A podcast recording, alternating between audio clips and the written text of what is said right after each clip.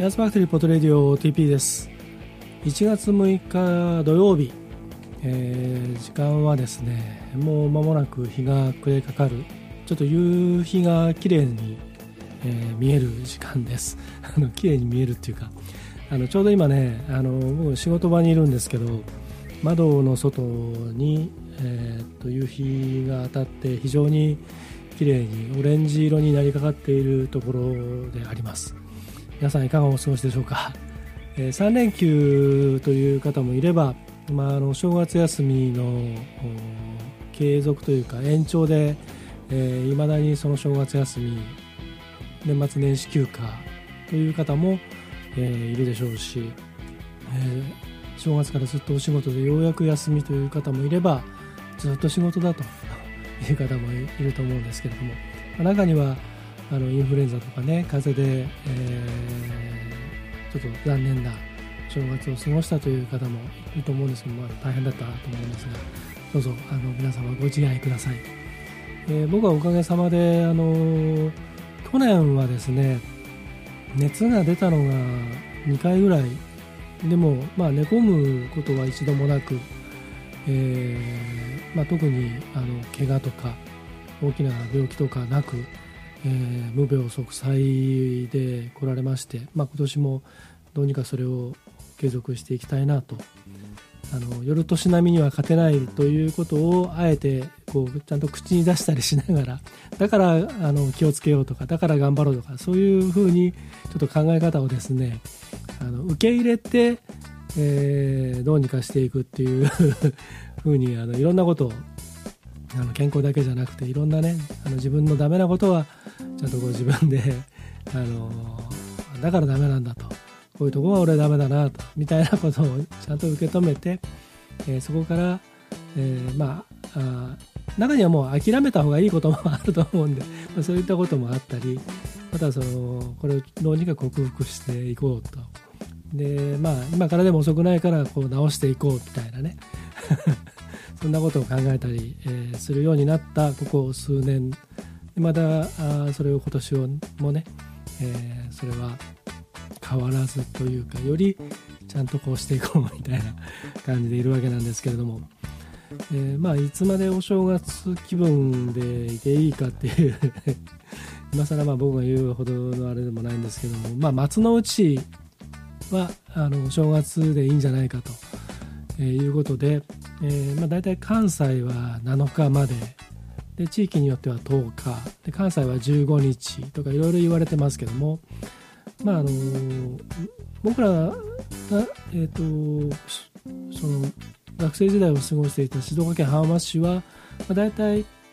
新様式っていうのがまあ6日とか7日とかあ8日とか、まあ、その辺りだったので一応7日までが松の内という感覚があずっとあって。なのでえーと、僕は実はあの7日まではあの正月気分で えまあ、実はあの仕事柄ね元旦から仕事だったりしますし現場があったりイベントの関係でやってたりとか、えー、しますので、あのまあ、その休みでゆっくりっていう感覚はあんまりないんですけれども、まあ、それでもその7日までは正月気分でいいんじゃないかという感じでいます。なので、まあ、今年も今日はまだ正月気分でいいかなと明日までは。で、まあ、成人の日がねあのいろんなその祝日法の改正でもってあの本当にここ数年もその辺りはもう本当に僕はダメだなと思ってるんですけど歳時期を何だと思ってるんだと、えー、その祭日の意味とかねそういったこともあの全部おかしくなっちゃってきてますけれども成人の日がそのこの、えー、1月第1土日にくっついてで、まあ、3連休にすると。まあ、その式に出たりする人にとってはいいかもしれないけどでも結果その8日月曜日ですからねその日があの式だったりする場合はその翌日からまた日常に戻っていくわけでだから僕らの頃は、まあ、1月15日が成人の日だったんですけどもそれがその1週間の真ん中にあろうが、え週末にあろうがって感じだったんで、えー、翌日はもう普通に学校があったりとかねしてましたんでね、えーと、僕は成人の日の時はですねあのその年の正月は、えー、実は着物を、えー、あつらえてもらいましてで正月ずっと着物を着て水教 なことをやってたんですけど。で、えーと、成人の日の時はスリーピーススーツを着てですね、えー、まあ浜松市で、えー、式に出て中学の時の、あの学区とかねそれでこう割り振られていたのであ小学校だったかな忘れちゃったけど。とにかく、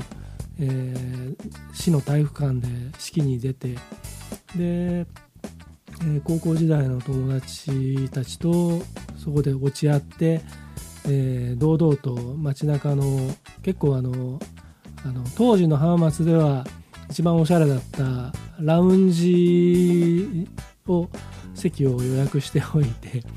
123人で女の子もあの仲の良かった子たちグループをね、えー、で、えー、まあ、中には付き合ってる連中もいたりしましたけども、えー、まあ、1415人でラウンジでお酒を飲んでですね今思えば僕は、まあ、あの前も言ったかもしれないけどあの当時下戸だったんですね。お酒ほとんど飲めなくて。ビールコップ1杯も飲めなかったんですけどもあのでもまああのノンアルコールでハイテンションに持っていける という得な性格だったのでまあそれでもなんかカクテルかなんか飲んででえっ、ー、といわゆるそのグリル的なものを食べたりなんかつまんででとしきり盛り上がってそれで夕方に、えー、まああのー、実家の両親と弟と、えー、まあ挨拶をしてで実はその時父親が海外にいてで帰ってくる便が遅れてですね母親と弟に、えー、なんか一緒になんかお茶かなんか飲んでで、えーと、浜松駅を送ってもらった時にちょうど父親があの新幹線で浜松駅に着いてそこでまあ家族4人ようやく揃ってでなんか記念撮影をしたのかな誰かにカメラすいませんシャッター押してくださいみたいな感じで。でじゃあつって あの、え、名古屋に戻ってきてで当時その付き合ってた彼女は名古屋で、えー、まあ晴れ着で成人式に出席した後に、えー、名古屋のですね中日ビルというもうあと1年か2年でも取り壊しになっちゃうビルがあるんですけどそこの、えーと、ロビーで待ち合わせをしてでえっ、ー、と国際ホテルの、えー、フレンチレストランに行ったんですよね。でうんとワインをもらってなんかアラカルトで頼んで、えー、とにかくかっこつけて 食事をしてで僕ワイン確かね一杯も飲めなかったと思うんですよね。浜松でなんか中途半端にあの飲んで新幹線の中でも眠くて眠くて。でえっ、とまあ浜松からなんで児玉なんですけど今みたいに駅がたくさんなくて、え豊橋駅の次はもう名古屋だったんですけど乗り過ごしちゃいけないっていうんでねなんか変な緊張感もあって。でそれで確かえっ、ー、とまあその食事をしてで彼女を家を送ってじゃあっつってで一人のアパートへ帰ってでなんかもう靴脱いだかどうかぐらいな感じでえっ、と 玄関に倒れ込んで ですね。でスーツ着たまま床に寝転がってで翌朝を迎えたという。そんな感じでしたけども。えーと、その辺りのことはあの、えーと、1年2年2年前か。娘が成人式を迎えた日のブログに、えー、書いてありますのでまた あの、えー、興味がある方はそちらを読んでみてください。えっとまあ、あ正月いろいろですね、まあ、仕事をしたりちょっと人と会ったり、えー、映画見に行ったり。あそう「スター・ウォーズ」えっ、と12月の風切りの日に見てでこの正月に2回目を見まして。え、まあ興味のない人からすればあのアホかと思われるかもしれないですけど2時間半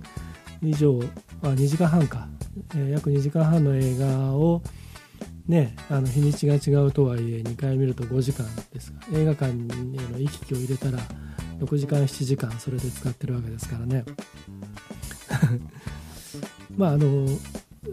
もうネットでいろいろ書かれてますけどあの賛否両論ある問題作になってますけれども僕はとにかくあの非常にあの感動しましてもう2時間半の中で何度かあの頬を伝う熱いものが あり、えー、こうスクリーンが涙でにじむというですね、えー、箇所が何度か何箇所かあったんですけれどもね。まああのいろんなその初めて見た日のことからっていうのがこうやっぱりフラッシュバックでこうねあのずっとフラ「スター・ウォーズ」とこう共に歩んできたという自負があるのでそうするとあの結構ねそのフラッシュバックがたくさんあるんですけれども。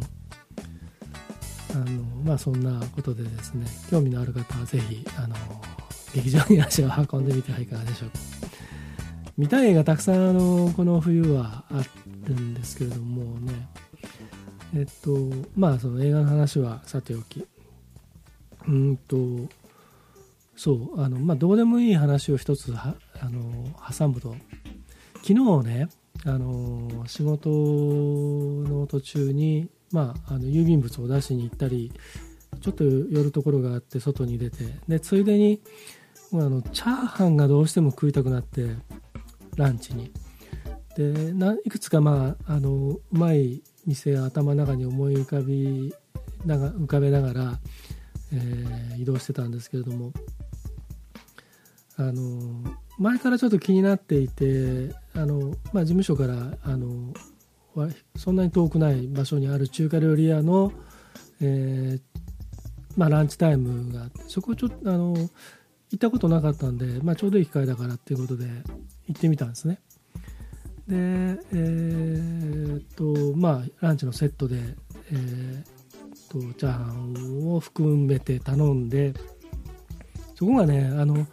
結構広いあのお店でテーブル席がいくつかあって大きなテーブルと小さなテーブルとあって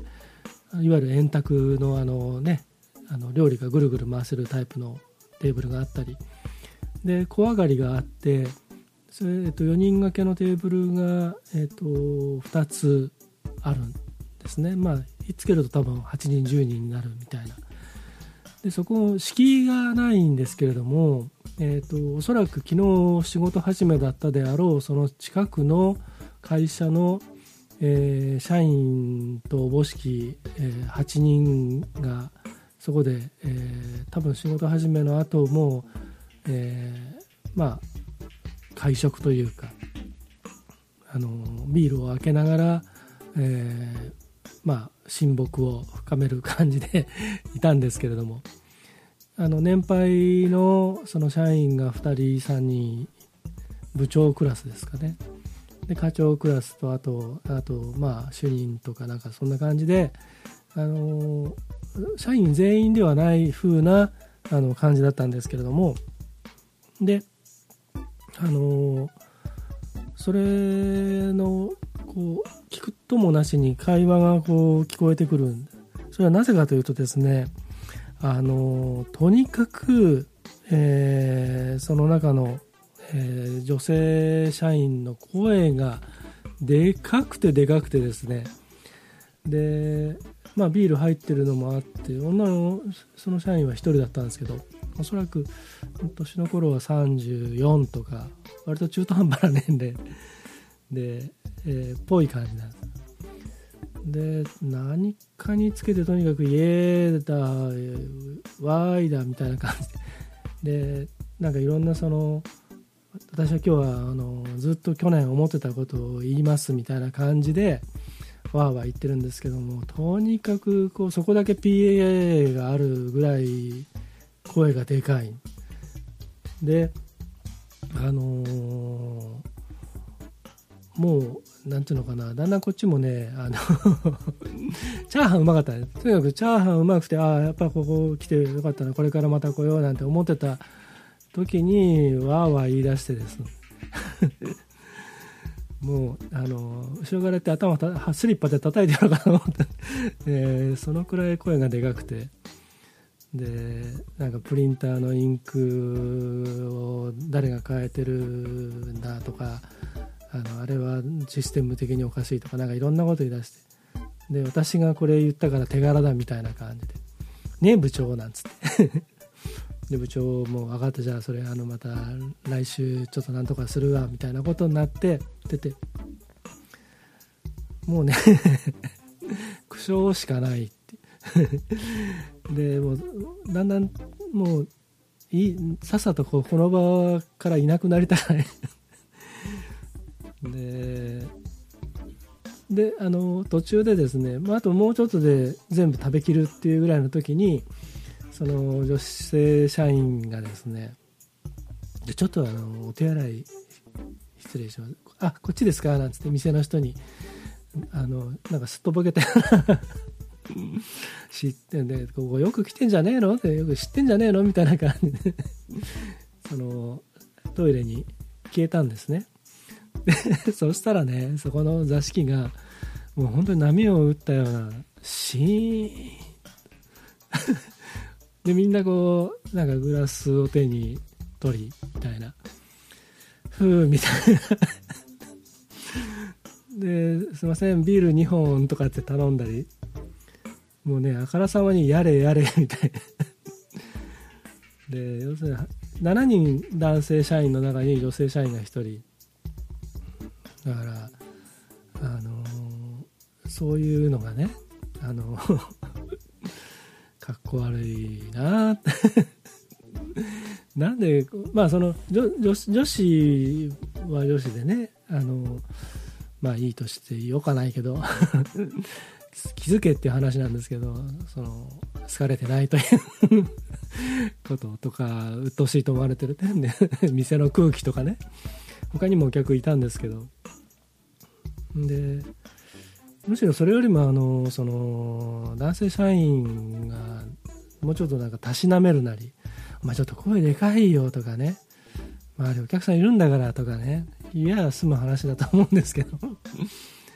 まあそういう感じで。でとにかくねあの、まあ、それに限らずなんですけどあの去年えっととあるあのオーディション音楽のねオーディションに出かけてでこの番組でも紹介して応援しているスプーンがグランプリ取ったっていう話をしましたけどもそのオーディションがねあの多分これまだ話してないと思うんだけどあのうん。ファイナリストが、まあえー、と12人あ12組いてそのうちねあの単独の男の子っていうのはね1人だけだったんですよ。あと全部女子。まあ、スプーンはあの、えーと、ユニットなんで、えーとまあ、男女だったんですけどでもそれも一組でとにかく、うん、あと全部女の子。で、うん、まあその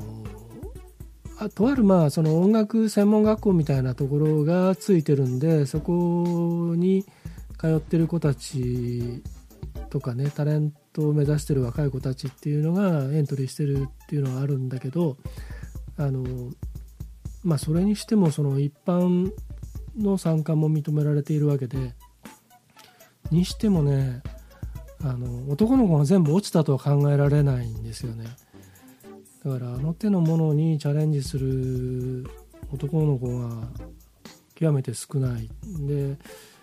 女の子たちはどんどんそう積極的にそういったところにこう勝負に出ていくっていうそういう感じが見受けられて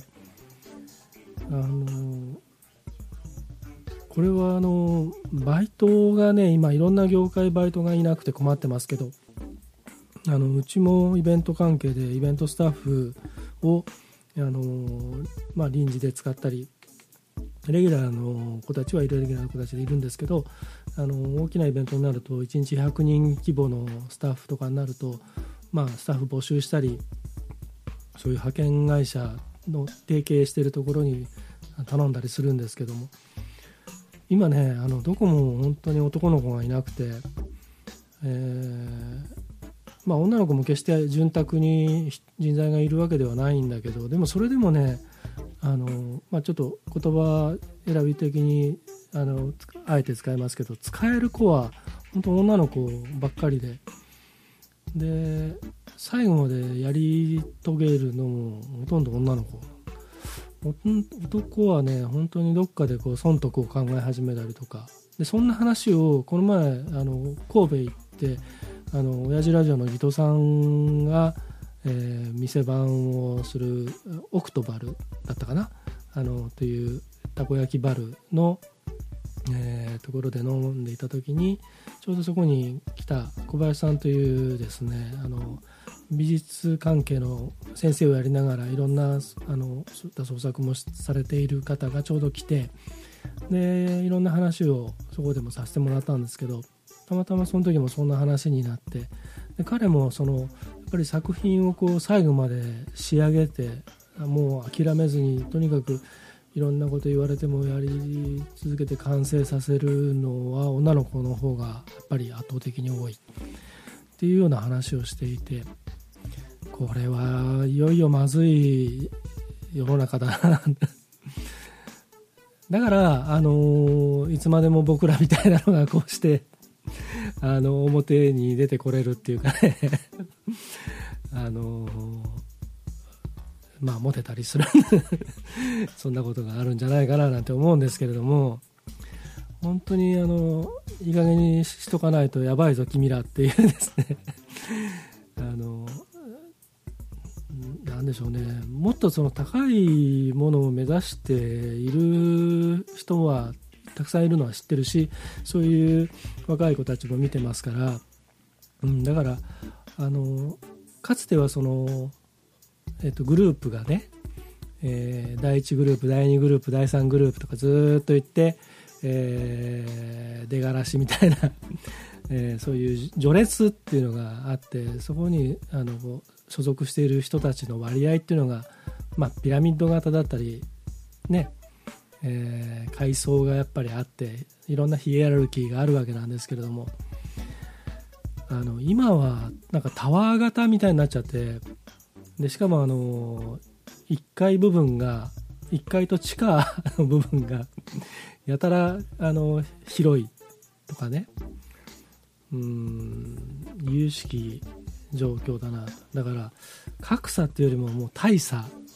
でもずっと僕前から言ってますけど大差の時代って言ってますけど本当にそうなっちゃっててあの本当に一握りってよくは言ったもので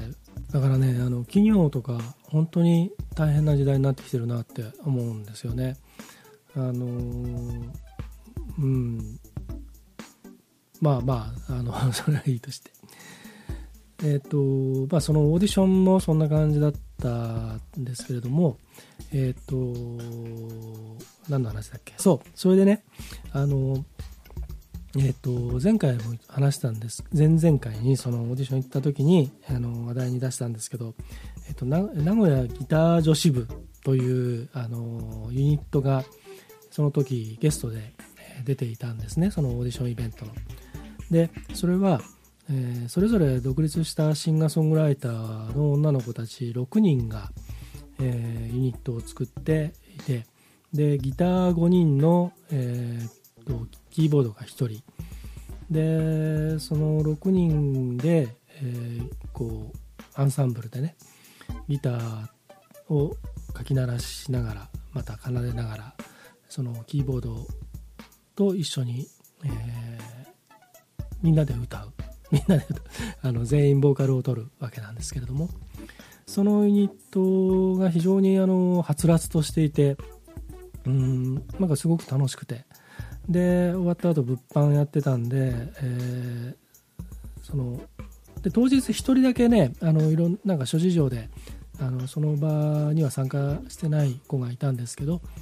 えー、キーボードを含む5人のメンバーが、えー、それぞれ、え、自分たちの CD とまた今後いろいろ出演が決まっているライブとかイベントのチケットもその場で販売をしていて。で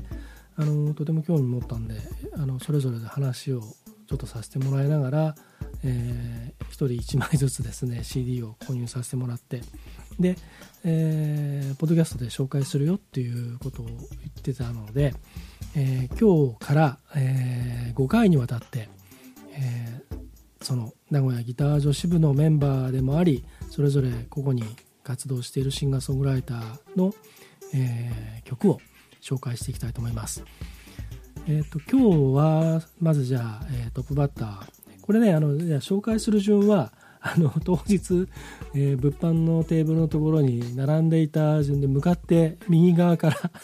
言っても聞いてる人には関係ないと思うんですけど。あの僕の中でそういう順番で決めさせてもらいまして、えー、一人ずつ紹介していきます、えー、では今日はですね、えーと、伊藤しおりというアーティストです。えっ、ー、と「みんな誰かのヒーロー」という5枚、えー、5曲入りの CD を、えー、買いました。えっ、と「裸足のヒーロー」「私」「君のシャンプー」「君次第未来」「オータム」という5曲が入ってるんですけどもそのうちですね結構この、えーと、1曲目とかあの4曲目とかは、えーと、エレキギターとか打ち込みも使ってたりとかするんですがせっかくなんで弾き語りの曲を、えー、紹介させてもらおうと思います。えっ、ー、と「私」という曲をじゃあ今日は、えー、紹介しようと思います。えー愛しよりみんな誰かのヒーローから私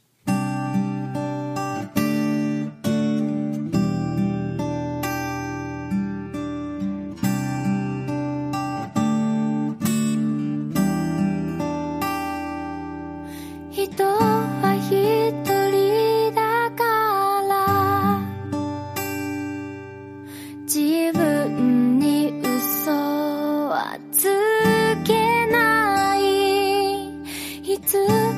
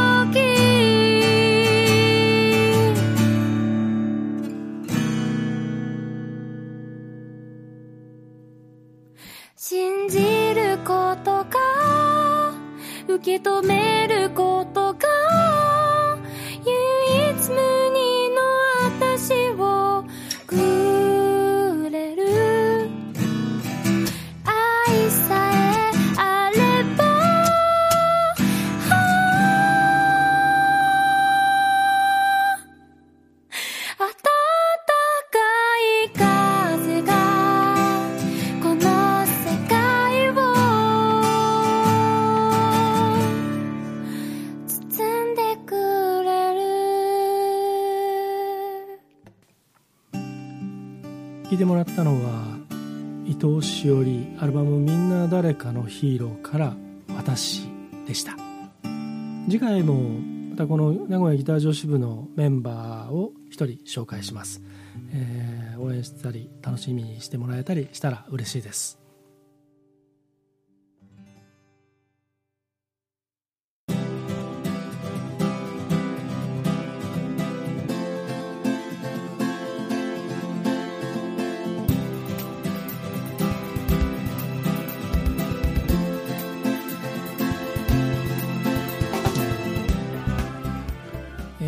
さっき話したあの中華料理屋の女性がどうのこうの、まあ、それよりも男性が情けないって話をしましたけど、まあ、それにあの類する話がいくつかあってあのとにかく僕最近ずっと思ってるのはもう大人はちゃんとかっこつけようよっていうですねそれを思ってましてでそんな話を、えー暮れにあの神戸行った時に親父ラジオにちょっと出させてもらった時に話してますので、えーおそらくまた配信されるであろうそちらも楽しみにして聞いてください。えー、と最近こんなネタの話はいっぱいあるんですけど、まあ、そんなことばっかり言ってもしょうがないんでね、えーまた面白い感じで話せる感じのネタだったらまた紹介させてもらいます。あまりね文句みたいなの言ってもしょうがないんでね。ということで、えー、と3連休の方はあと2日ありますね。で、えーお仕事の方は頑張りましょう、えー僕は、えー、と明日と明後日は実はちょっとゆっくりあのゆっくりというかあの仕事的なことでは予定がないので、えーいろいろします。ではあーさ本当な、まあ、とにかく寒いんでねあのそれだけ嫌だなと思いますけども あの皆さん良い週末を引き続きお過ごしください。エアーズバクテリーポトレディオ TV でした。じゃあまた。